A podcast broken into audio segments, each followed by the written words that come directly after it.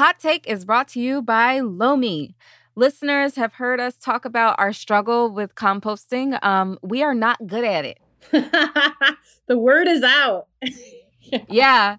It's pretty involved. I don't have a yard to do outdoor composting. Worms are a little too similar to mm-hmm. snakes for me to have that in my house. Mm. Um, so now I have a Lomi, so I don't have to worry about those things.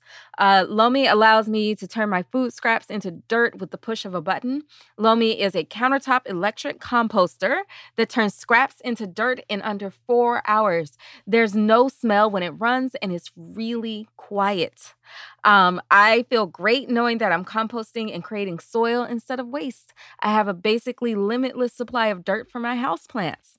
Um, and since I got my Lomi, I throw out way less garbage. That means it's not going to landfills and producing methane. If you want to start making a positive environmental impact or just make cleanup after dinner that much easier, Lomi is perfect for you. Head to lomi.com slash hot and use the promo code HOT to get $50 off your Lomi.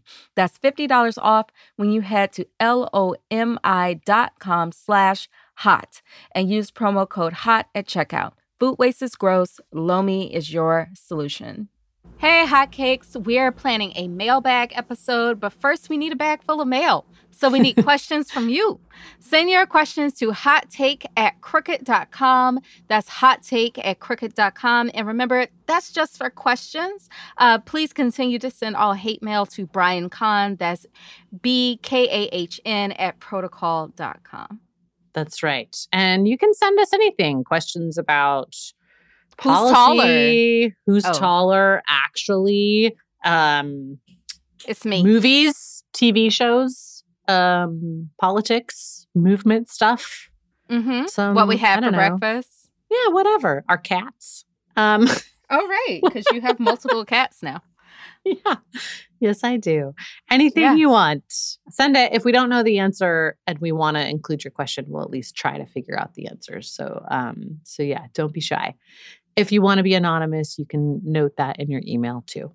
Send us your questions. We will answer them to the best of our ability. Amy, what's your um, social security number? No, no. Okay, Hot take at crooked.com. Send them in. Hey, hotcakes, welcome to Hot Take. I'm Amy Westervelt. And I'm Mary Annaïse Heglar. So the midterm results have continued to roll in and they've changed the math a little bit. Arizona mm-hmm. and Nevada have now both been called for the Democrats, uh, which gives them control of the Senate. Georgia is, as expected, going to a runoff election, and I, I really need that to go the right way. I can't say Senator yeah. Herschel Walker, Amy. I can't do it. I know, I know. Brutal. Georgia, why you got to put us through it every time? I why? Mean, really? Oh, but no, that's too that's too hard on Georgia because Georgia used to be that's a true. lock for Republicans, and now look. That's true. So that's you're true. doing that's amazing, true. Georgia. So proud of Keep you. Keep it up, sweetie. Yes. Yes. Love it. um yeah, the House still looks like it's going to go to the Republicans, but definitely by much fewer seats than anyone was projecting. Um, the Lauren Boebert race has still not been called, but it's looking like she might eke that one out. Uh, we are recording yeah. on Wednesday morning. By the time you hear this on Friday, maybe you have different news. Maybe you have better news. I don't know. That's true. It's true. Yeah. Yeah. Maybe. Uh, I know the Wisconsin race hadn't been called when we taped last week either, but it went to Ron Johnson. Boo. Between that and retaining control of the Senate, and the Democrats are actually in good shape coming out of the midterms. Is that possible? Yeah, yeah it's um it's kind of wild that like the the red wave definitely did not materialize which you know we talked about last time but like even yeah. more even more than than we thought it did not materialize and a really important thing to keep in mind is that the secretaries of state in both Arizona and Nevada went to the Democrats, which is great news for election integrity in 2024. Both of the people that were running for that on the GOP ticket were hardcore election deniers. Mm-hmm. Um, and the Secretary of State, you know, is like the person in the state who decides whether or not they're going to accept election results. Mm-hmm. Um, so that's good, especially because guess who's back, Mary? I, I know the answer and I don't want to ask because I don't want to hear you say it. I know, it's terrible. Trump did announce ah! last night at Mar a Lago that he is once again running for president, which, by the way, is a, a lot of faith in an election system that he still claims is rigged. I mean, that's true, right? That's part of mm-hmm. how you mm-hmm. know the big lie is a lie. Um, mm-hmm. Mm-hmm. I, I didn't watch the announcement. Did he come down a golden escalator again this time? I also did not watch it, but apparently the song Rocket Man was involved. we live on the dumbest place at the dumbest time. I yeah. I yeah. Just, I'm just thinking back to like if he had been actually impeached after he I don't know had some you know had an insurrection, he wouldn't be yeah. able to run. Well, like, I know that's the thing. I'm also like, um, why like the DOJ or whatever that that FBI raid happened months ago, and I'm assuming they found some shit. And I know that like they're trying to be very careful and and get all their ducks in a row before they do anything like indicting Trump or um or whatever. But like, ugh, I don't know. I feel I like feel like he shouldn't be allowed to run. I feel like putting us in a position where he can run for president again is anything but careful is the definition of I careless. Agree. I agree. You know, like we especially yeah. after everything we saw in the in the Hill hearings mm-hmm. about the mm-hmm. insurrection, mm-hmm. like he was so he was it more was involved worse. than I thought. And it was yeah. really bad with what we saw with our naked eye on the day of. He should not be able yeah. to run for president again, and yet here we the fuck are. I just, yeah. I don't know. I'm sure we'll talk more mm-hmm. about this going on for the rest of our goddamn lives, Amy. So, yeah. in other news, uh, a lot of state yeah. legislators went to the Democrats too, and some mm-hmm. important ballot initiatives passed too. So, in New York, Proposition 1, the Clean Water, Clean Air, and Green Jobs Environmental Bond Act passed. Yeah. That authorized $4.2 billion for projects yes. dealing with climate change resilience. Um, mm-hmm. In El Paso, Texas, they passed Prop C, helping to fund the city's climate action plan. Yeah. Wayne County, Michigan, the county Detroit is in, passed a big public transit measure by a landslide. Colorado mm-hmm. passed a universal free lunch program for schools, and there were lots of others. So it'll be interesting to, you know, to see what happens in the next couple of years. Yeah, I I thought like those um the like the El Paso Climate Action Plan funding and the Wayne County Public Transit funding seemed really, really like a big deal. Well, the New York funding too, like that's a that's basically like a, a, lot of money. You know, New York's Green New Deal thing. yeah. Know? Um, so yeah, but especially El Paso, Texas, like you know, passing funding for a full on climate action plan. You know, given how much Texas really just did not go the Dems' way in any other way during yeah. the election um, was interesting. Was interesting to see. The other thing that actually I thought was really interesting is um, in exit polls. So in the polls going into the election, everyone was saying climate is just not something people care about right now, right? It was like mm-hmm. gas prices, inflation, blah blah blah. In the exit polls, climate was the the number two, tied with abortion. Wow. Um, yeah. Wow. So wait. Yeah. And before crime. Before mm. crime. This is mm. according to the AP poll. Yeah. So like that's a pretty big deal. Well, as uh, I learned from you, climate change is a crime. So technically, mm-hmm, mm-hmm. um, but mm-hmm. so yeah, I do remember folks saying that climate isn't a top concern. Candidates shouldn't talk about climate. That's not what the voters yeah. care about. What was mm-hmm, that mm-hmm. data based on? What, or what was that assumption based on? That was like early polling data mm. again. But see, this is why I just feel like those things are not they're just not as reliable as they've been made out to be, right? I think I mean, if, seriously. If, How do you get the data? Like, you have to call, right? You have to call people and like girl, I don't know, answering the phone. Yeah, and also like if they're talking like what how is the question being asked and who I don't know. I just feel like it's really hard to to like pin that down. So anyway, I mean, you know, the exit poll's a poll too, but I feel like at that point people have already voted, so it's a little easier for them to tell you like what was, you know, what yeah. they were thinking about. Plus, I think that's a big indicator of um, how big the the Gen Z turnout was. Can I ask a um, dumb question? Isn't yeah. aren't exit polls done like as you're walking out of your poll out of your voting site? Yeah, usually. Yeah, yeah, yeah. Right. Mm-hmm. So you don't have to like get somebody to answer the phone. So you actually right. talk to there. someone under 50. That's right. And they're already like like they're and they're they're there. They just voted. They've dedicated some time to voting. They're not, you know, like it's sort of um so anyway, yeah, to me I'm like, oh, this is very, very interesting. Mm-hmm. Um yeah. Yeah. Anyway, the other thing that we're going to talk about today, we're going to spend the rest of the episode talking about, is the other kind of developing story we mentioned last time, which is the 27th Conference of the Parties, or COP, happening in Egypt right now. Yeah, 27. that means that a Saturn is returning, Amy. The Saturn is returning on COP. So, yeah, yeah, there's a lot to talk about. Yeah. So, it's time, Amy. It's time to talk about climate.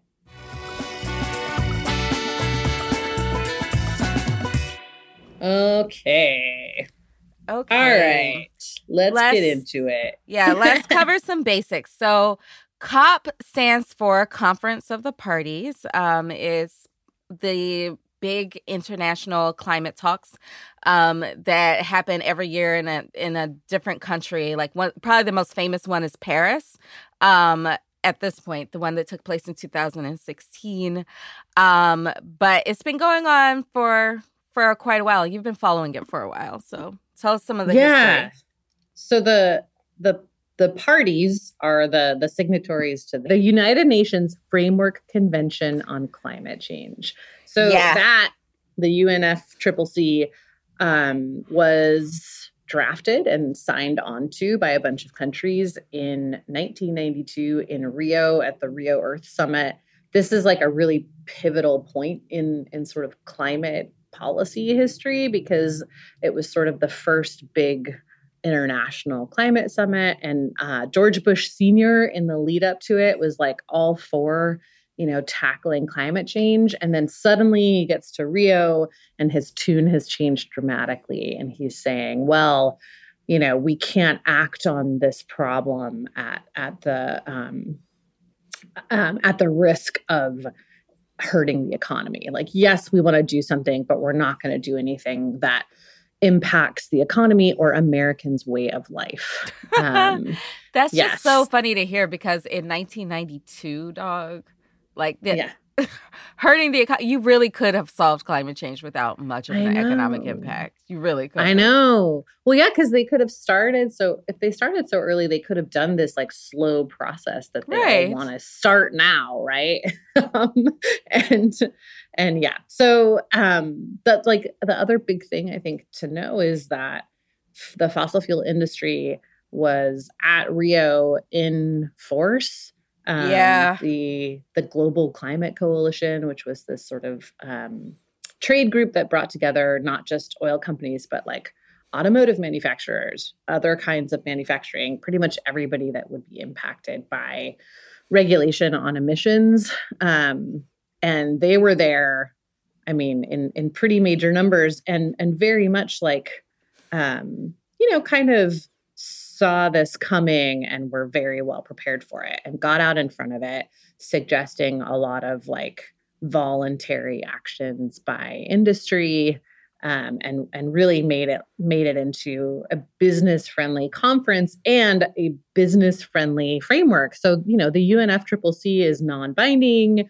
It is all you know kind of um, self uh, self-regulating when it comes mm-hmm. to industry and emissions and all of that stuff um, and you know i just i feel like it's important for people to understand that that like that was baked into this process from jump um, yeah. that's not a new thing and You know? and it's also again like to me, I'm like, okay, the fossil fuel industry has had a quote unquote seat at the table for 30 years, and like look where we're at. Surely it's time to kick them out. Yeah. So, uh, were fossil fuel companies sponsors of the first UN conference? Like, is there money involved between the two?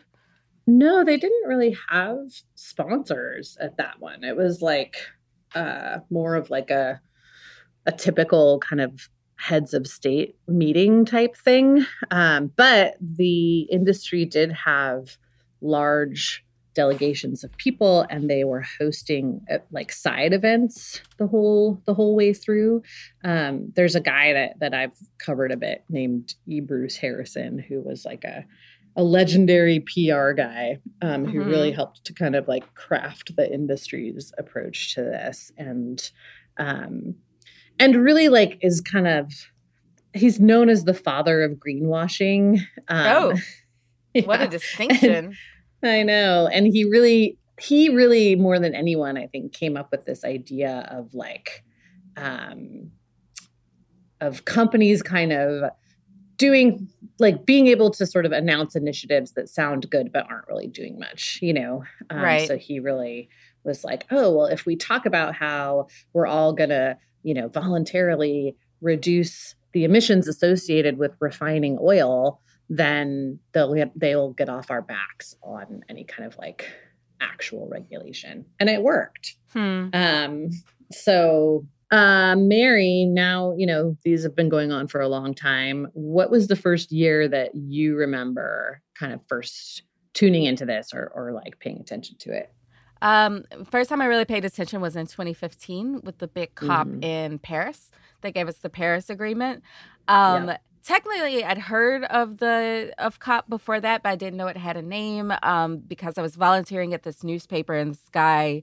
An older journalist who's retired but still volunteered there had gone to the gone to COP and came back and was like, "You guys are fucked. Your future is a wrap," and blah blah blah. And I was just like, "I can't handle this. Uh, I'm 22, and I like."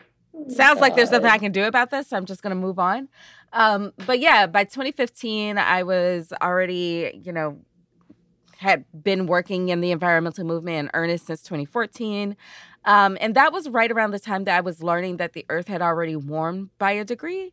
Um, mm-hmm. I didn't, I had not yet internalized the fact that the globe had warmed and that global warming was not something we can stop. So I was going through like a pretty profound moment with my climate grief um, at that mm. point. Um, and then seeing the Paris Agreement pass, and like everybody around me was celebrating. On these people had been working on climate change much longer, were I thought more steeped in the science and everything. Um, but I was watching them celebrate this agreement that said make best efforts to keep it at 1.5, but definitely keep it at two degrees. And knowing what I knew about how much the earth had already warmed, I was like, that doesn't, one, that doesn't seem achievable from what you've outlined. And two, uh, that doesn't seem like a great goal. Yeah. Yeah. So I was yeah. very befuddled by that. Yeah. I mean, I think, I think that's like an important, um, thing to kind of mention is just especially because the the whole like um 1.5 target is is like coming up a lot right now in yeah. terms of you know have we blown past it? Is it going to get chucked out as a target even? Um all of that stuff. And like a i think that it's like important for folks to understand that it was absolutely a political compromise. This wasn't yeah. like scientists saying, oh, you know, 1.5 seems like it would be safe. Um, I think we can all look around at, you know, what one degree plus a little. Yeah, like one degree plus is not looking so good. So I, I can't, you know, I can't imagine that any um any scientists were like, sure, that sounds good. Yeah, sounds awesome. Know? Yeah. Yeah. Oh no, I was just gonna say, so yeah, there's that. And then also like um, again, Paris was non binding, although, like, we're going to talk in a little bit about um, some of the ways that it, it still was used to kind of hold countries to commitments. Yeah. Yeah. So, yeah, Amy, what about you? I know you've been, you know, covering the climate beat for quite some time. What's the first COP that you paid attention to?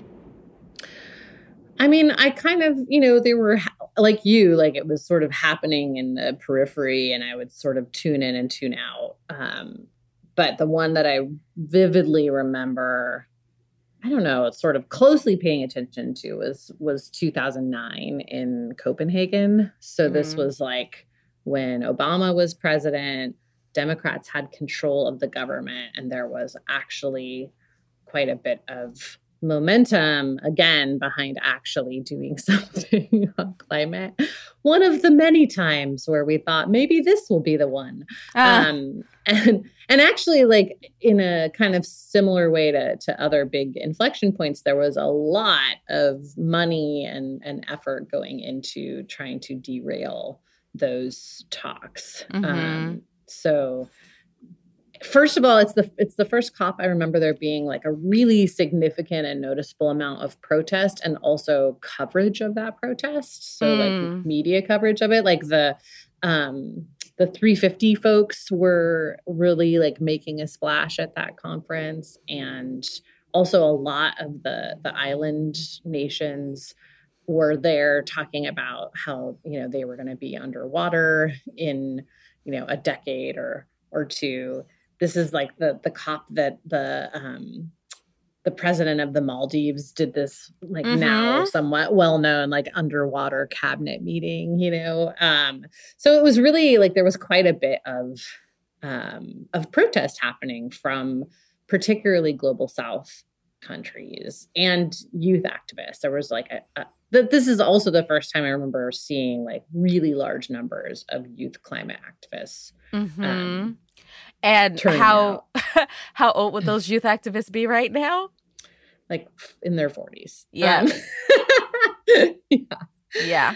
Yeah. It's funny cuz I like I I have seen some coverage of today's youth climate movement kind of act like that's a new thing. But yeah. really, like even at the very first Rio Earth, the Rio Earth Summit in 1992, a significant amount of the media coverage, if you look back at like archival news, is teenagers giving impassioned speeches at the fucking Rio Earth Summit in 1992. So, like, yeah, young mm. people have been concerned about this issue for a long, long time. Yeah. Um, it also also the oh yeah, go ahead. It, it also makes me think about how you know folks see Gen Z protesting and you know crying their hearts out about climate change and they're like the kids are all right like they're gonna solve this and it's like well they might get older and it ain't solved and also like yeah well yeah it's so much to put on them and they've been trying and like you know the the reality is like no one without a significant amount of power is going to be able to solve it you know? Yeah, yeah. um so yeah. Yeah. Um the other the other thing that happened at the the copenhagen cop was uh climate gate. This was like a big scandal at the time. Oh my gosh yeah. I completely missed this in the news when it happened. Um oh, but i yeah. I d- it kind of like hangs over the environmental movement as this kind of like this ether, this thing that's kind of whispered about. So yeah. yeah, please break it down for me. What was Climate Gate? Yeah, it was wild. So so basically a bunch of you know, kind of right wing operatives working on behalf of the fossil fuel industry got hold of some emails that climate scientists were exchanging and pieced together like pieces of those emails to make it look like the climate scientists were colluding to make climate change seem worse than it was. Mm. Um, and they went to the press with this, and there were a few stories. Um, and then it was very quickly debunked. Sure. But they had done, they did this thing, and this came up in in like a um, a climate disinformation guide that came out ahead of this COP that's happening in Egypt this year. Um, Climate Gate was like an example that was used because what happened was like a bunch of, of media outlets in their debunking coverage kept referring to Climate Gate, which was like the name that the right wing had given it. so it had the effect of sort of like fanning the flames and making it seem like it was something that had actually happened when it was completely you know it like almost immediately tossed out but um but yeah this is like also when you start to see the fossil fuel industry really going after climate scientists so mm. um they start to really go after particularly this guy named ben santer uh michael mann who people might know today still still out there going on the news and stuff like they this is when they really um kind of started to do these personal attacks on climate scientists which was not a thing really mm-hmm. before um before the copenhagen thing there's also like there's some research on um on what the fossil fuel lobby has spent and when and and this COP, the Copenhagen COP was, is like one of the the times that they spent the most mm-hmm. on kind of counter advertising. So so yeah, it was it like really it's burned in my brain. There was a bunch of stuff happening. I mean, honestly, that sounds like a story that would definitely like you're the disinformation queen. like, yeah, so, was, oh my god, what happened here? Yeah. Do you think that um do you think that that was like a moment that really set climate journalism back, right? Because I feel like that's when you got to really see how you can weaponize even just the tiniest bit of misinformation about science and it's like really mm-hmm. difficult to pull it back. So, do you yeah. feel like that was a moment where climate journalists were like became a lot more reticent to put anything out there that wasn't kind of just like scientific jargon, like not even try to interpret it?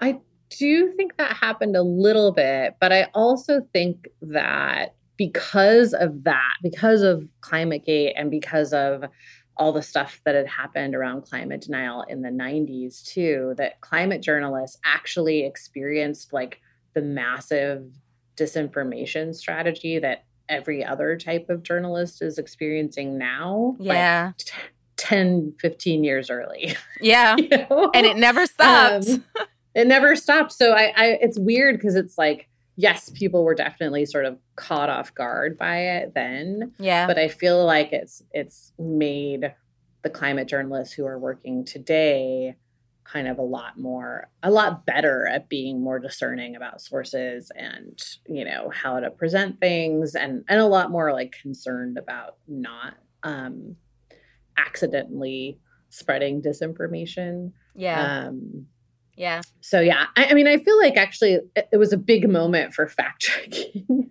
Yeah. you know, it was sort of like, oh, wow, like we really need to be much more careful about um, fact checking this stuff. But you know, it it like despite the fact that it was quite clownish and that it was almost immediately, you know, revealed to be a complete farce. I think it had somewhat its desired effect. Like it definitely you know, put a seed of doubt in people's minds about climate scientists and whether they can be trusted mm-hmm. um, and whether they had like, you know, agendas and whatever. Um, so, yeah, yeah. So, to our listeners, we're definitely going to get around to talking about the COP that's happening right now in Egypt, but we want to talk a little bit more about the history of COP. So let's talk about yeah. Kyoto. Um, that was the last binding yeah. treaty, and the U.S. signed mm-hmm. on, but then famously failed to ratify the treaty. What what happened yeah. there, Amy? Yeah, that this one really is like such a gut punch. Mm-hmm. Um, so, thirty-seven industrialized nations, including the U.S. This was at um, the COP in 1997 in Kyoto, Japan. They came together, came up with this agreement, accepted that it was a binding target, and, and said, okay, between 2008 and 2012, we're going to reduce our emissions to 5% below 1990 levels. Um, one thing to note is that even though the commitment was binding, there was no enforcement mechanism written into this treaty. I mean, the UN does not have an army. Yeah, exactly. But it was binding, right? And then right after this, in the US, you had the Bush Gore election. Right. Um, so Clinton and, was the one who did Kyoto. That's right. And so, um, so you had at that point, Bush was the most oil funded presidential candidate ever. today it's Trump. Trump has superseded him. Oh, um, wow. But yeah, you had Bush, but more importantly, you had his vice president, uh, Cheney, who was like a long time oil and gas guy. Um, and they were absolutely determined to not let, like, it was sort of like, we cannot let Al Gore become president and like find a way to ratify this treaty. Mm. Um, so the Republican Party was really like all hands on deck with that election. And big weird coincidence who was running the RNC at that time? The wife of E. Bruce Harrison, the guy who crafted the whole like pro corporate approach to, to international climate uh, policy back in the 90s. So um, she was there. I'm sure he was there as well, right. helping out.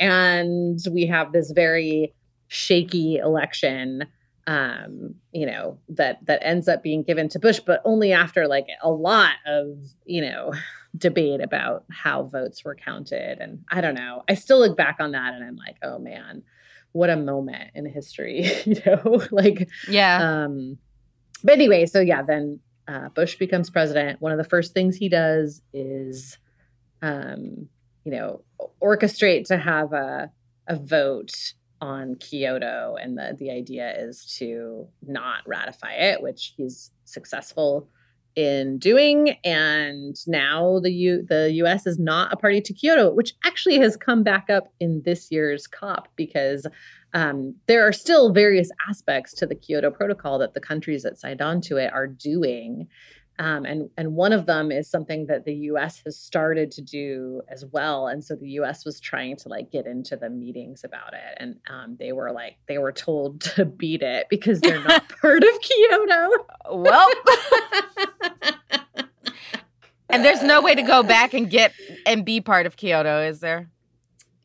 I don't think so. I mean, I guess that Congress could move to ratify that treaty now, but they missed the window. I mean, it was 2008 to 2012 that they would have been, you know, trying to hit those targets. So it's I know a, a, moot point at this point. But again, it's like God. Imagine if they had actually done that. There's so many of these points throughout like the history of the the cops that are just sort of like um, near misses. Yeah, I feel like, you know, acting on climate is like going to the dentist. The need to go mm. doesn't get less with time. Like waiting That's gets true. makes it severely Definitely gets worse. like, oh, yeah. oh, you, you needed a filling, now you need a root canal. Oh shit, now you lost the tooth. Well, yeah. Yeah, exactly. Exactly. Okay, yes. And we've already talked about the Paris Agreement that everybody's, you know, talking about, and reminder that's also not binding. Um, so mm-hmm. at yeah. this point, is COP just a nation state level PR conference? I mean, there is definitely a, an air of that. Mm-hmm. you know, I'm not gonna um, claim otherwise. Like it's it's bizarre. Like there's you know there's like a convention hall where all of the um, oil companies and related industries get to have like trade show booths and shit you know? It's bizarre. Yeah. um yeah. and you know like at this at this cop you have saudi arabia just greenwashing its ass off. Um but i will say like even with paris we just talked about how it was non-binding. That is true. However it has been used in court cases actually successfully to kind of force governments to do more. So there's a, a pretty well known case um, called Urgenda that happened in the Netherlands. Uh, there's a case in France. There was one in Ireland. There's been quite a few where um, citizens have said, look, you signed on to this commitment and you're doing the opposite. Like you're actually funding more fossil fuel development and you can't do that. And those arguments have been successful in court. So even though the the agreement itself is non-binding people still take it seriously when governments like sign on to an agreement or a pact or whatever. And it does have some some implications for climate policy The mm-hmm. other big mm-hmm. thing that happens at COP is a lot of discussion around finance. Um, we're going to talk about that in a little more detail in a minute, but um, but that also has a big impact. You know, like if there are decisions that are made at COP around you know debt or funding climate adaptation or things like that, that sends a big signal to to world markets around you know what can and can't get funded. So yeah those are like the two big things. I do not think that it needs to be this like weird trade show. Um, I think that like the negotiators can meet in person and nobody else really needs to be there with the the exception of maybe like protesters yeah you know? i was just gonna say yeah. I, I the biggest value i see of cop is creating an, an environment where activists and others from the global south and from vulnerable communities can directly yeah. confront the powerful um that's right yeah i think i think that's important but a lot of the other and stuff, in a way that like gets media coverage usually yeah. too you know so so that does seem important. But yeah i don't i don't understand why they're still allowing massive fossil fuel delegations which it's it's even more this year than it was last year. Are you kidding? Um, no it's a 25% increase from last year. Wow. And and that doesn't even include like uh, it's actually probably much more because it doesn't include the delegates from uh, oil states, you know, state run oil companies. It doesn't include anyone who's affiliated with the host country. Um, so, like, I don't know, there's a bunch of ways that people can kind of get around having to be listed as official um, participants. One really funny one, well, funny slash sad, is that um, apparently Bernard Looney president of BP was listed as the as the negotiator for oh yeah Mauritania. So we'll we'll talk more about um, you know everything going on at COP, including this bullshit, um, and a little bit more about you know why are there so many corporations and lobbyists at COP after the break.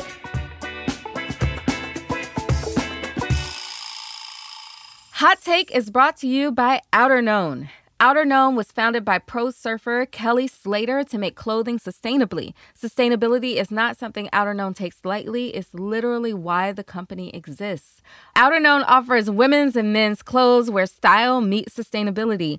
Outer Outerknown takes care of the planet by using organic, recycled, and regenerated materials, and they take care of the people who make their clothes by providing safe working conditions and a fair living wage.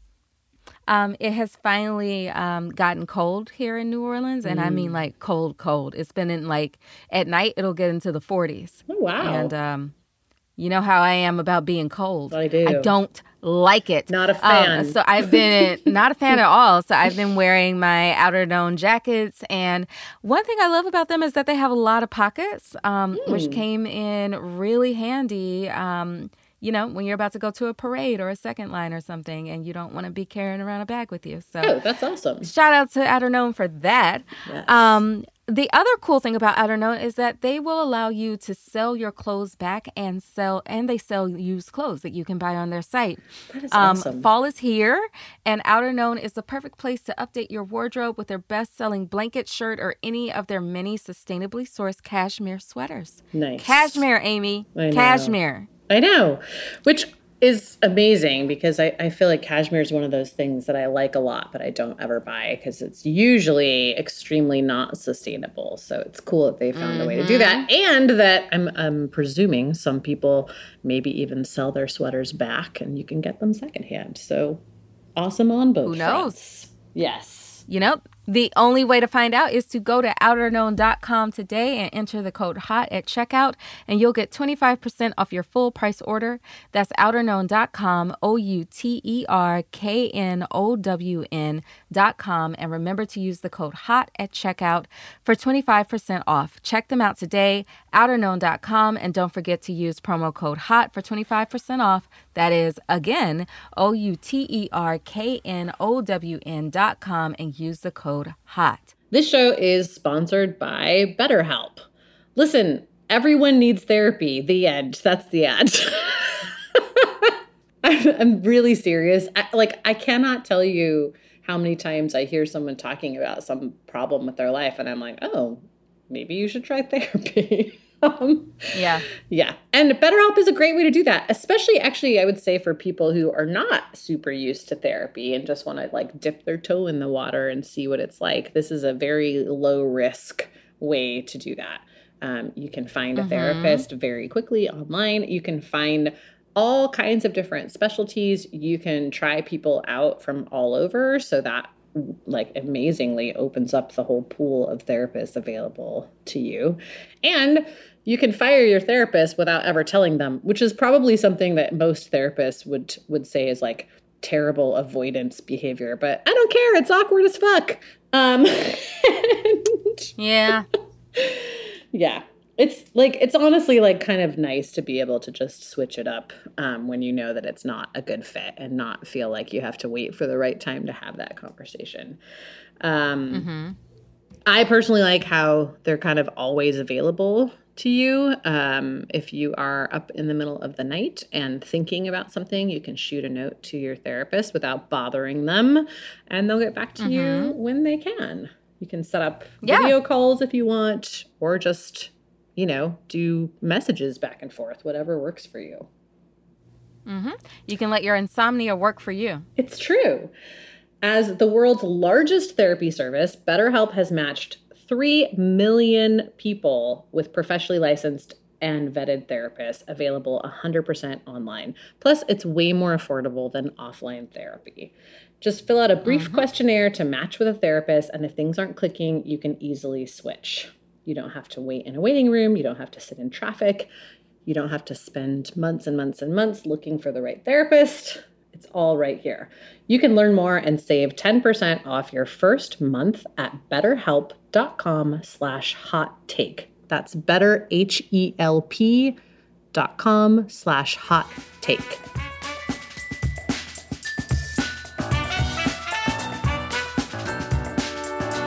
Okay, Amy, why are corporations yes. and lobbyists such a big part of COP? well, like I said before, they have been there since the beginning. so it's sort of like it's time immemorial. Yeah. So if it's sort of this thing where it's kind of slowly grown year over year, um, I think there's very much this sense, and and you heard Christiana Figueres saying this last year at Glasgow. Like, you know, we had um, we had a, a, couple of episodes where we talked about this, but you know, there was that moment where she had hosted this pre-COP event and uh, an activist got on stage, you know, in a panel with the Shell yes. CEO, yeah, and and like like let him have it, which was a, a an amazing moment. But um, you know, Christiana Figueres was very like, oh, you know, kind of the whole we need to compromise, we need to talk, we need to have everyone at the table, blah, blah, blah. She, yeah. she is one of the architects of the 1.5 deal and has been celebrated as, as you know, a negotiator um, and someone who's able to get people to come to the table and compromise and all that, which is, you know, a skill. Um, but I would just say that, like, again, I'm like a broken record on this. Um, this is not an issue where compromise is a positive outcome. Definitely um, not at this um, point. Yeah, unfortunately, like the atmosphere and the physics of our planet don't give a shit about your political compromises. They seriously or, don't. They seriously or your diplomatic don't. skills, you know? Like I'm sorry, but um yeah. So anyway unfortunately um big corporations have always had a seat at the table when it comes to cop and their seat has just gotten bigger every year. And it's going to require the UN saying no to that for them to to stop growing their delegation. But i don't see that happening especially when next year COP is being hosted by an oil state, the United Arab Emirates. So I, isn't Egypt also a petro state? They have five state-owned oil companies. So yeah, there you go. The Ministry of Petroleum and Mineral Resources, under which five state-owned companies operate. So yeah. And apparently earlier this year, Egypt moved to increase its investments in state-owned oil Um, so yeah, Egypt is also a petro state. There we go. there we go. Uh, yeah. Anyway, so yeah, like I said before, there are 25% more um, delegates from fossil fuel companies this year than there were last year. That gives them a total of 636 delegates. So, just like last year, if the fossil fuel industry was a country, they would have by far the most delegates at COP wow. than any other country. Um, and that does not include the, like I said, the delegates from oil states. So there's Saudi Arabia, United Arab Emirates. Actually, Russia's climate envoy is there as well. yeah. Um, yeah. Yeah. That's also reminding me about a lot of these petro states signed the Paris Agreement and have done right. jack shit to become not petro states. Yeah. I mean, Saudi Arabia was really um, integral in the whole IPCC process this last round. So that's the Intergovernmental Panel on Climate Change that puts out an assessment report every few years. Um, mostly it's you know scientists and academics who are drawing from the available research, but at the very last there's a, a summary for policymakers, and that is um, negotiated to death by people from various countries, including Saudi Arabia and the United States, both of which were, were sort of actively pushing for um, less language on, you know, emissions reductions and more on carbon capture and all of those kinds of things. So, so yeah, they're mm-hmm. definitely, um, you know, lobbying on behalf of the fossil fuel industry. Also, I want to point out that um, Egypt, the host country this year, has its own PR team for COP.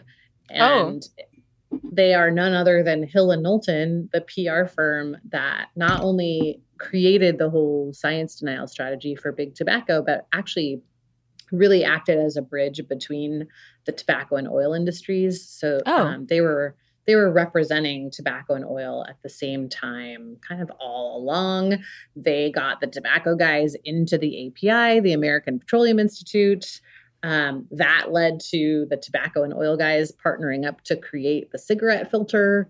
Uh, so, yeah, these are not the guys for your climate conference. Today, they um, represent the cl- the Oil and Gas Climate Initiative, which is a coalition of 12 of the world's largest oil companies who are theoretically coming together to tackle climate change, but I don't know, seems more like strategizing to avoid regulation.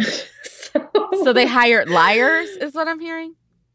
Yeah, who have a like major track record in working for the fossil fuel industry. Those guys are, I mean, they're handling press briefings. They are um, really, yeah, the comms arm for Egypt at this COP.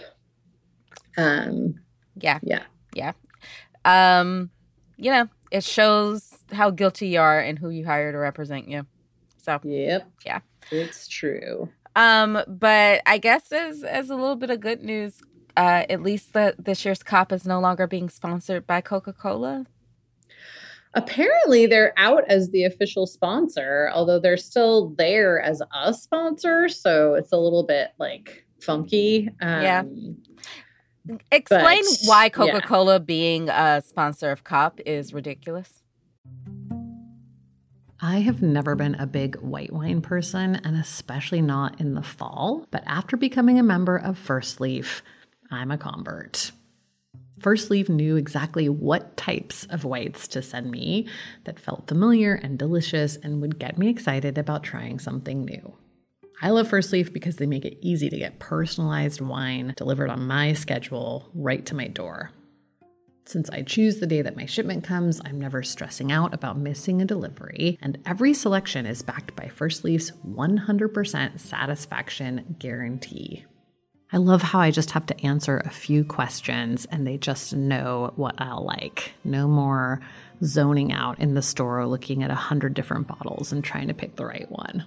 Give your palate what it really wants with First Leaf. Go to tryfirstleaf.com slash drilled to sign up and you'll get your first six hand curated bottles for just $44.95. That's T R Y F I R S T L E A F dot com slash drilled.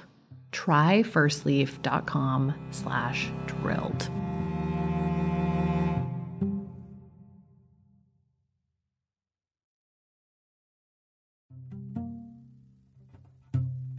This holiday season, get a gift for yourself too and keep it simple.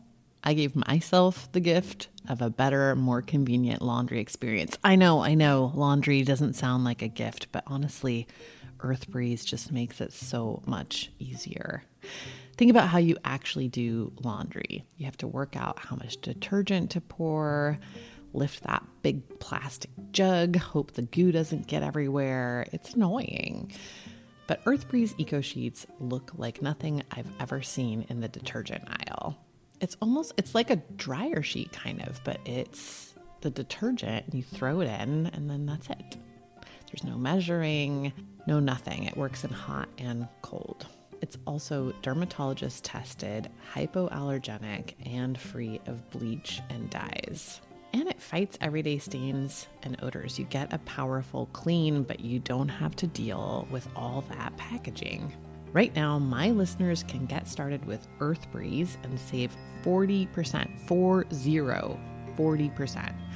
Go to earthbreeze.com slash drilled. That's E-A-R-T-H-B-R-E-E-Z-E dot com slash drilled for 40% off your subscription earthbreeze.com slash drilled.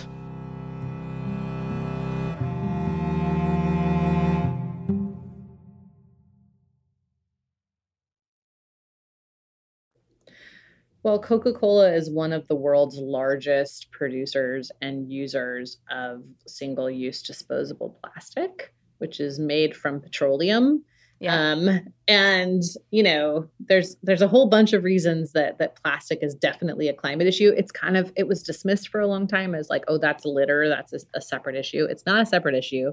It's literally made from petroleum, or these days mostly a, a byproduct of the fracking process. So it, it it requires the oil and gas industry to exist.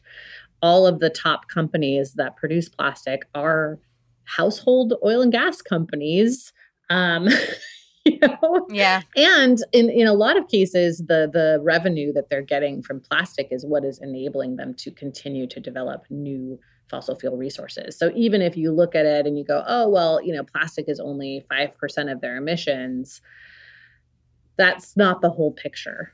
Mm-hmm. Um, so yeah, it's absolutely ridiculous that that they would let Coca Cola sponsor the whole thing. I mean, yeah again, I just feel like it's way past time to stop doing this shit. And like, if you need Coca Cola to be able to pay for this massive thing, then make it smaller and more focused and kick out the fucking trade show component. Mm-hmm. You know? Mm-hmm. Mm-hmm. Um, yeah. Yeah. Anyway, the other thing we kind of mentioned this, um, but just like the the whole oil state thing has been really interesting at this COP. I think finally people are starting to understand that like those are also oil companies. There's been a thing for a long time where it's like we'll talk about Exxon and Shell, but not about you know Saudi and UAE. Um, I think Saudi's like greenwashing tent this year is drawing more attention to that. So um, Akshat Rathi, who we had on on the podcast, is there on the ground, and he um, he had a very entertaining uh, thread on Twitter about this, and also has has written about it. Um, oh, I but, missed you know, it. It was hilarious. Like there, you know, it's all the sort of oh, here are the five actions that you individuals can take to deal with climate. Um, and meanwhile, their entire goal there is to um, they're like they're fighting with India about a particular line in the final agreement, which is um, currently, or, you know, or, or was talking about the phase down of coal, and India is lobbying for it to be the phase down of fossil fuels entirely. So not just coal, but like all fossil fuels. Yeah. Which, yeah, they're right. And Saudi is like, mm mm mm mm, mm no. Oh wow. so so yeah, the, the contrast between what they're actually doing at COP and what their messaging is is very stark. Yeah. Um, yeah. yeah. Well, let's talk about the big exciting thing happening at COP and something we've been alluding to on on the shows leading up to now is all this talk about debt. Um, and mm-hmm. if you did not mm-hmm. listen to our episode uh, about Barbados and global debt and climate colonialism, please go back and listen to that. Um, it's yeah. really instructive. So let's talk about what the Prime Minister of Barbados, Mia Mottley, has been up to after the break.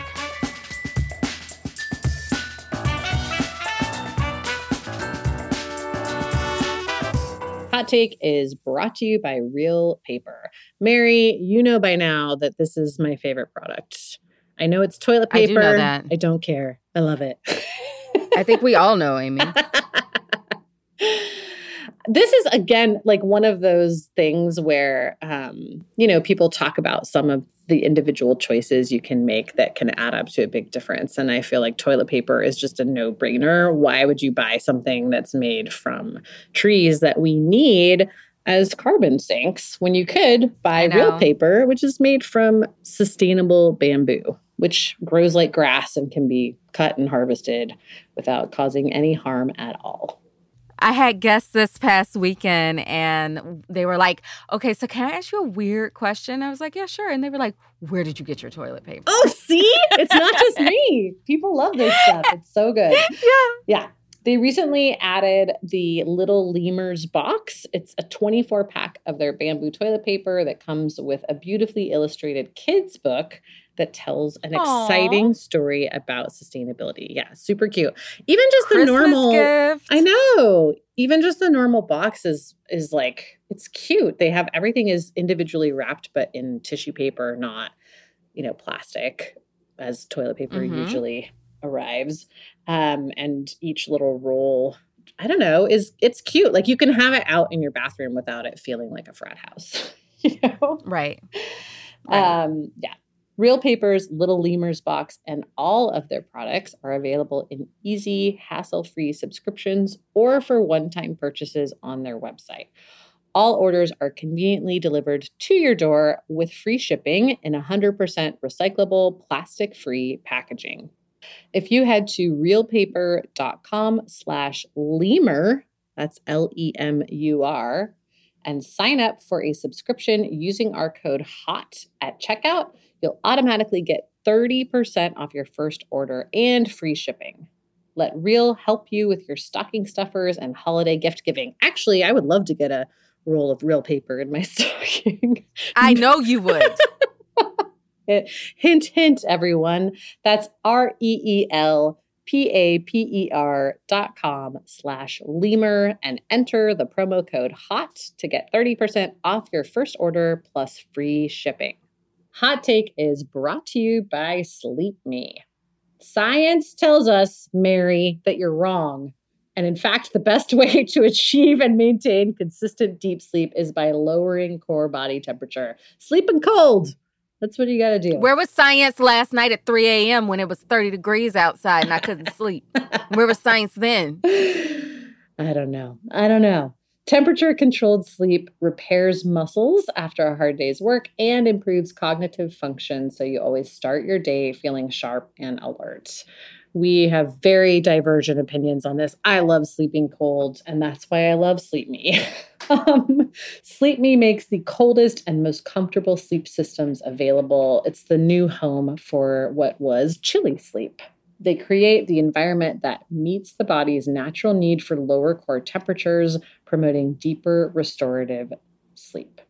It works great for me, honestly. Like, I think it is maybe the most effective thing for my insomnia. They also just launched the new Dock Pro sleep system, which has two times more cold power than other models. It's super, super quiet and has a tubeless mattress pad design that allows for five times more cooling contact. That's what I'm talking about. Colder. Oh, yeah. Pair it with the new Sleep.me app for enhanced device control and sleep scheduling. Oh, that's cool. So you can have it cycle through. Head over to sleep.me slash HT To learn more and save 25% off the purchase of any new Dock Pro, Cube, or Ooler sleep system. This offer is available exclusively for Hot Take listeners and only for a limited time. That's sleep, S L E E P, dot me, M E, slash H T to take advantage of our exclusive discounts and wake up refreshed every day. Another pitch for folks to send in their questions to hottake at crooked.com. We need them. We're doing a mailbag episode. Can't do it without a mailbag. Yeah. And a bag full of mail. Yeah. If you are confused about anything from dad jokes to just just ask us whatever okay you listen to the show you know the shit we talk yeah. about ask us your yeah. questions if we don't know the answer we'll make it up yeah or we'll we'll ask someone who might know amy Send might, it all. i'll make it up Send it to hottake at crooked.com.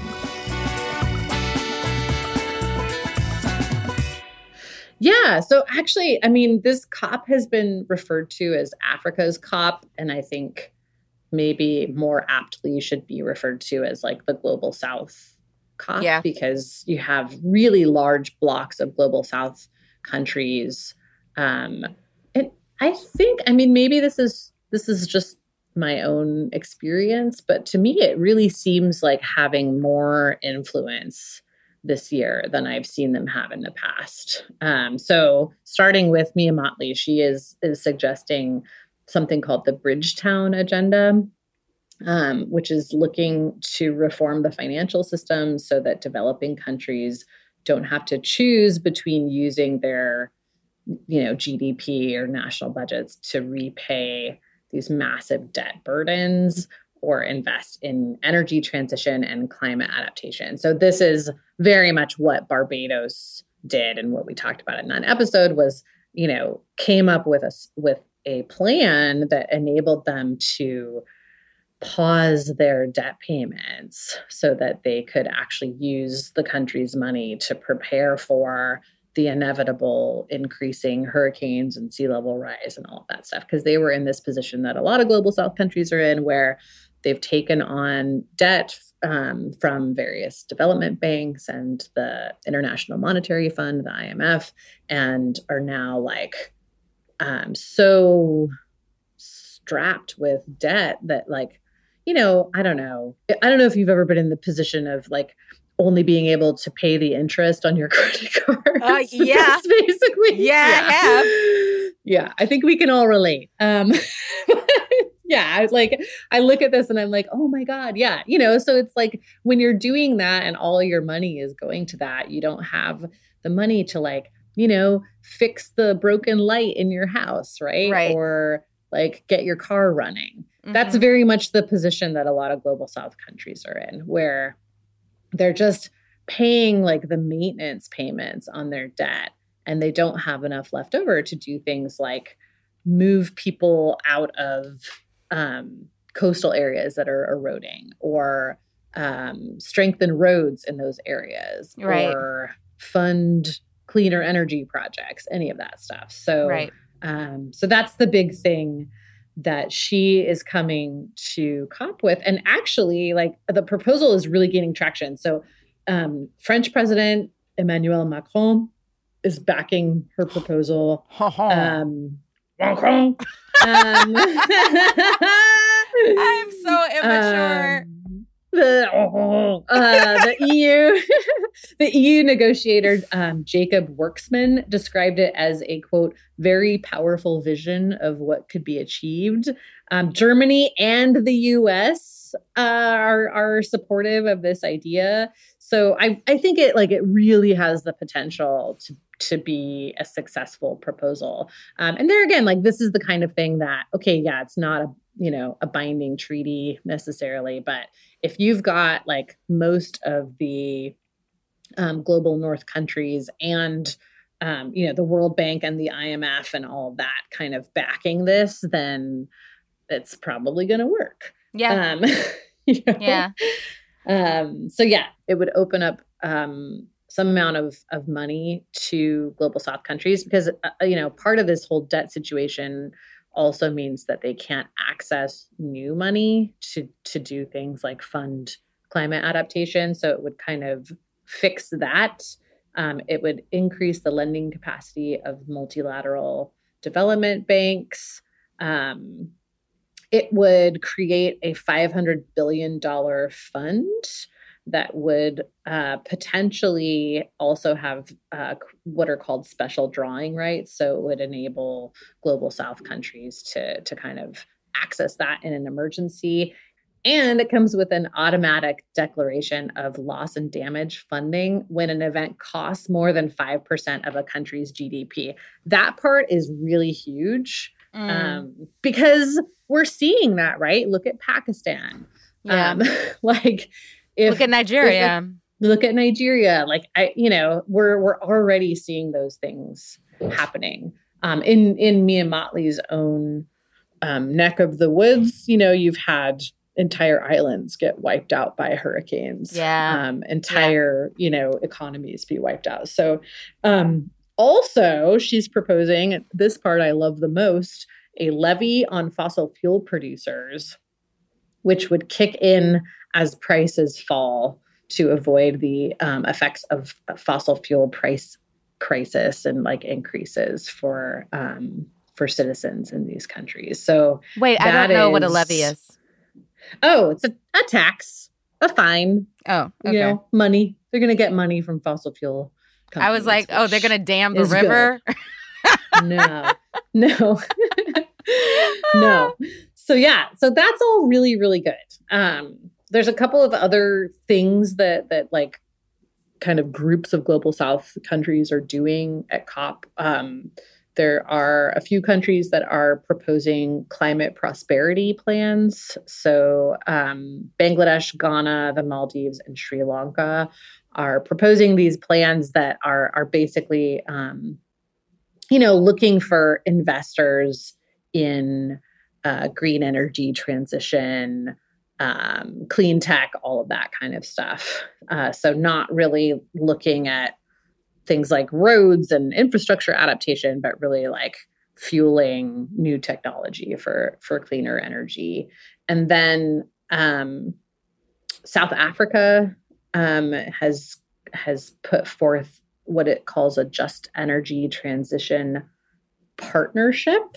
Mm-hmm. Um, so this is like, okay, how can we maybe, and you know, again, like this is this is a little bit like as we wait for everyone to figure out this whole loss and damages question like can we pair specific countries together to help each other out you know like can we um go you know country to country and say okay you france and germany are going to lend us south africa money to um adapt to climate change so that that kind of thing is starting to happen a little bit which is is very interesting too. Um, the other big thing that is being talked about right now is um, what's called a global shield against climate risk. So this is kind of it's basically like a large insurance policy, and mm. um, and it would basically get money in from um, more developed countries to help when there are really large disasters. Um, mm-hmm. Um, like, so money that can quickly be deployed when something like the Pakistan or Nigerian flooding happens. Um, and and it already has pledges from Germany, France, Ireland, Denmark, the US, and Canada. Um, and it, it has its first recipients already, which will be Bangladesh, Costa Rica, Fiji, Ghana, Pakistan, the Philippines, and Senegal. So this is great. Um, it has been criticized a little bit because uh, some people think it, it sort of distracts from the loss of damages conversation. Mm. You know, it makes people think, oh, well, this is already taken care of. This is a separate thing. This is more of like an aid package. But because um, of the way that it's been set up and the way that it's talked about, it can kind of um, seem like oh, well, this is already doing loss and damage. Right. And loss and damage is officially on the agenda this COP. Is it the first time? Uh, it is the first time that the COP is like starting with loss and damages on the agenda. Yes. And and that was like a pledge that Egypt made very early on when it was selected as a host country and it definitely delivered. Like that happened day 1. Um so that's great. Uh there's a lot of debate still. you know? mm. A lot. Um I don't know, it's really it's so we were talking before about this 1992 Rio Earth Summit and then Kyoto in 97.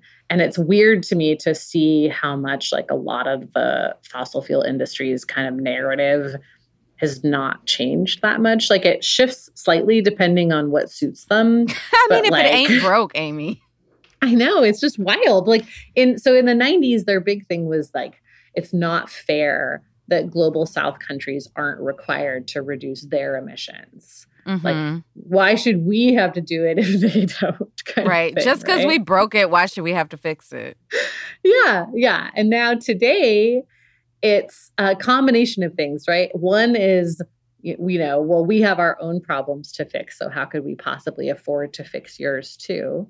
And the other is, it's unfair to not allow global south countries the miracle of um, you know fast development via quote unquote cheap fossil fuel energy. Mm-hmm. Um, so mm-hmm. they're they're advocating for delaying um, the timeline for for global South countries to have to comply with emissions re- uh, reductions too. So it's it's weird. It's like they're almost they're making actually almost the exact opposite argument now that they made in the 90s um, because now it benefits them to have global south countries hooked on fossil fuels, especially on fossil fuel development, which is another big thing that has come up in this COP because not all global south countries are the same, right? They're not a monolith. And some of them are also oil countries. Right. Right. Um, and like that complicates Egypt. things. Like Egypt, like Nigeria. Um, so, is, oil, is Nigeria yeah. an oil state though? It's a major oil producing country. Um, it's a major have, oil exploited company. Like it's not. Well, that's the thing. I think that's the really important thing. So actually, like the the president of Nigeria, Muhammadu Buhari, wrote this op- op-ed in the Washington Post that I thought was really interesting because he he was trying to make this argument like you know, don't tell Africans that they can't use their own resources. But Nigeria is not using that oil. They're they're it, like it's being it's being extracted by US and European oil companies and then exported elsewhere. Right. So they don't have a state-owned oil company not, like the UAE. It's not like um yeah, like or like Russia. Like, yeah, exactly, exactly. Like it's not like just a self-sufficient oil and gas system. You know, like if that's what we were ta- what we're talking about, like allowing um, global South countries with fossil fuel reserves to use those fossil fuel reserves themselves until they're able to transition. That's a different conversation than we need to allow these countries to um, like sell their oil to privately owned oil companies, which theoretically, like it's always painted as, oh, that's going to give them wealth that's going to lead to development. And that is actually what the Nigerian president is arguing for. Um, he's like, mm. well, we should be able to continue to like, you know, benefit financially from this situation. But I don't know if you talk to a lot of citizens in Nigeria, they're not feeling like they're benefiting financially from this. No. You know, this is always, it's always sold as like, oh, when oil comes to town, everybody gets rich. But that's just not true. When oil comes to town, a small handful of people get very rich and everybody else gets cancer. Right. Um, you know? Right. Like, and also, um, like, it, yeah. reminder that Nigeria is still underwater. Nigeria is that's still right. flooded. So, you know. That's right but then it's it's really really interesting because he you know has made this very impassioned plea for loss and damages where he's saying you know don't tell us when we're only responsible for you know a few percent of emissions. And even if you know we even if our share of of um, like even if we used all of our natural gas our share of emissions would only rise from 3% to 3.5%. Like, we're not the problem, yada, yada, which is true.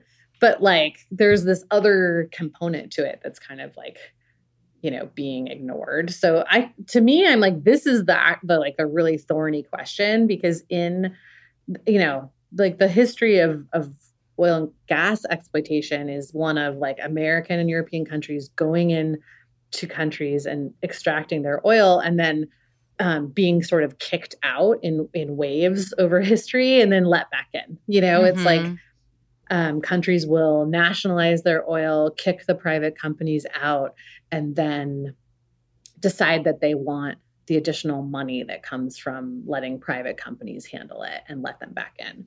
Um, so, Yikes. yeah, it's like you know we can't. It, it's it's um it's not straightforward and and it's definitely very very messy. Um, my answer is always like, well, if you want fossil fuel money, how about we just take it from the fossil fuel companies to I, fund loss and damages? I feel um, like that's a pretty solid solution, quite honestly. Um, yeah. And well, and because again, like we were saying, you know, before about that, like, like the the planet, the atmosphere doesn't care about your compromises. Unfortunately, like that that holds true here too. Like no more new fossil fuel development means no more new fossil fuel development and it doesn't matter where it is. Mm-hmm. and unfortunately it doesn't matter whether that's like quote unquote fair or not i had someone in guyana actually um, counter this to me where she said you know i don't get this idea that because you guys um, made a giant mistake we should get to make that same mistake even though we know it's a mistake yeah. Like, I don't understand why people are arguing for that. But pe- there are a significant number of people who are arguing for that. I mean, I um, think it's like an easy role to take. And it's also just like hella insulting to have the people who wreck the world tell you what to do. And like, totally. and especially when you've been in this position of watching the world get rich off of your resources. That's and then that right. very rich world tells you that you, now Not that your resources you. are under your own control, yeah. you can't benefit from them. You can't profit right. from them. Like that is a morally mm-hmm. bankrupt argument. And it also makes it me totally think about is. right. And it also makes me think about, you know, these countries being in so much debt when it's mm-hmm. their wealth mm-hmm. that that the global north has gotten rich off of. So like That's right. Exactly. Right. So exactly. these shouldn't be these are actually very rich countries when it comes to like minerals and also cough cough yeah. people, right? Mm-hmm. Like these are they've had their literal bodies extracted from. Um yeah. and now like they're being saddled with all of this debt and being like positioned as like oh they don't want to pay what they owe. Why the fuck do they owe you anything? If anything, right. they are owed. That's right. That's right. Yeah, that's exactly right. The the one fly in the ointment there is that for the most part, these countries are not getting rich today off of this resource. They are still being extracted from by multinational oil companies. Yeah. Like, but they're getting rich off this resource. So I'm like, okay, if we want to say, like, hey, Nigeria should benefit from this, which honestly, I think the industry absolutely owes Nigeria debt, then, you know, it's like, okay, um, help them actually use this resource themselves for some period of time as a transition and pay them for all the fucking damage that you caused. Mm-hmm. The end. You know, like I don't think it's Nigeria's um, responsibility to solve that. I think it is the companies that have benefited from the status quo for the last hundred years. Mm-hmm. And the governments that have like propped them up and also benefited from that. Um, so yeah. Um, okay, so the the goal of COP every year is to generate an agreement amongst countries, a non-binding agreement, but still an agreement about how the world is going to move forward on climate. And there has been a lot of talk about previously agreed upon targets being weakened, mostly you know in the wake of the Russia-Ukraine war and rising gas prices and also rising energy demand and all of these things coming out of this COP. So we'll we'll be keeping an eye on on what's happening um, in those negotiations and kind of like who's arguing for what and where it all nets out. Um, but we won't have that for at least another week. So, you know, we'll see what happens. This week um, definitely seems to be more heavy on the the loss and damages front. So, oh, and I just want to mention too, by the way, that like all of the global north countries agreed 10 years ago to loss and damages at a COP. Oh, like, oh, they did now. They fucking agreed to it already. This is the thing that kills me is like in 2013, the negotiator from the Philippines, Yeb Sano, showed up and his country was dealing at the time with a super typhoon. This was super typhoon Haiyan. Hmm. And he made this very impassioned plea that uh, the global north needed to, um, that, that basically like we needed to admit that the cops had not achieved what they set out to achieve, which was to stop this shit from happening in the first place. Yeah. That it was happening and that therefore the conference needed to shift to like, how are we going to address it? And part of that needs to be loss and damages. And at that COP, global North countries agreed to create a loss and damages fund and to fund it with $100 billion a year by 2020. No uh, one did they do like, it? No, they did, did not do oh. it. They did not do it. Oh. Um, that's why we're still talking about it. I mean, that's the thing that pisses me off is like people act like this is some new radical idea when actually y'all already agreed to it in 2013. That was 10 years ago almost. Come on. Mm-hmm. You know, like I just um so yeah, a lot of that's why a lot of the the global south negotiators are understandably really like losing patience on this because it's like we already went through this. Y'all already agreed to it and now John Kerry's like who has that kind of money? you know? I mean, your defense department for one. Yeah, exactly. Exactly. Yeah. So, oh, we should mention that too. That um, John Kerry has suggested this that um, we fund loss and damages through basically like a global carbon market. Um, and yeah. you know, okay, I like I'm not against putting a price tag on on carbon. The biggest problem with that generally is that the price tag is never accurate it's always like way lower than it needs to be. Um, and again, I'm like, why do we need some other mechanism when you can just take it directly from the fossil fuel companies? Yeah, I'm like, I, I agree. The private, in, like private industry, should um, solve this problem by giving us their fucking money. Yeah, I mean, it's also like it's kind of crazy for John Kerry to be like, who has that kind of money when we're expecting countries in the global south to pay these big ballooning debts? Yeah, exactly. And adapt exactly. to climate change. But what's what's really interesting, it sounds like with this year's COP is that it's way more about adaptation than it is about mitigation. It's all about like mm-hmm. how are we going to mm-hmm. weather the storm? How yes. are we going to fortify against the storm? Are are you hearing anything yeah. about talk about mitigating? Because we we can't adapt without mitigating. We still need to reduce greenhouse gases and i'm not hearing anybody talk about that at this cop. It's it's definitely way less. The one place i'm hearing it is there is a push to get more people to sign on to um, well a there's this argument that that india is pushing for um, to to really bake phasing out fossil fuels into the overall agreement. So that's huge it's really it's really huge that it's India pushing it because they have not historically been um and you know it's definitely possible that they're pushing it just to fuck with Saudi Arabia mm-hmm. but I mm-hmm. like it I don't care I like it um that's a big thing there's also a push to get more countries to sign on to a proposal that Costa Rica made last year which was um to get like all of the COP countries to sign a, a like you know fossil fuel non-proliferation pledge to, oh, to say oh, like okay yeah. we're now getting on the path to actually get like getting off of fossil fuels like to actually yeah. commit to that um which only five countries did last time but there's a push to get more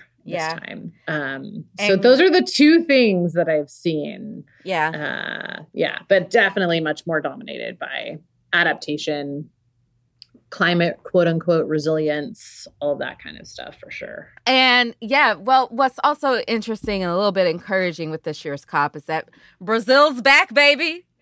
Yes. Lula in the house. Yeah. Yes. Uh, Bolsonaro yeah. was uh, not a friend of the COPs, not a friend of the Paris agreements. Bolsonaro also like Trump, made this big pledge to pull out of the Paris Agreement if he was elected, but then weirdly, like, did not actually ever end up doing that. Um, so Brazil has actually been signed on to the Paris Agreement all of this time. They've just been flouting it entirely. um, mm. So yeah, it's interesting to have um, to have Lula there, and then also is like kind of a big test of um, some of the the statements that he made on the campaign trail about how he's really determined to turn the ship around on climate for for Brazil. So mm-hmm. yeah. Well, definitely like there is actually like a there is a lot of, of interesting stuff happening. It'll be it'll be very very interesting to see what comes of um I think like the two things that are that are most interesting to me are well, I guess three is like will they end up with a phase out of fossil fuels in the tr- in the agreement? Um, and then will Mia Mottley's proposal be successful? And will they come to some kind of agreement on loss and damages? Mm-hmm. those are the mm-hmm. the three things I'm really like keeping an eye on. So, yeah, we'll see. We'll see. We'll keep you posted.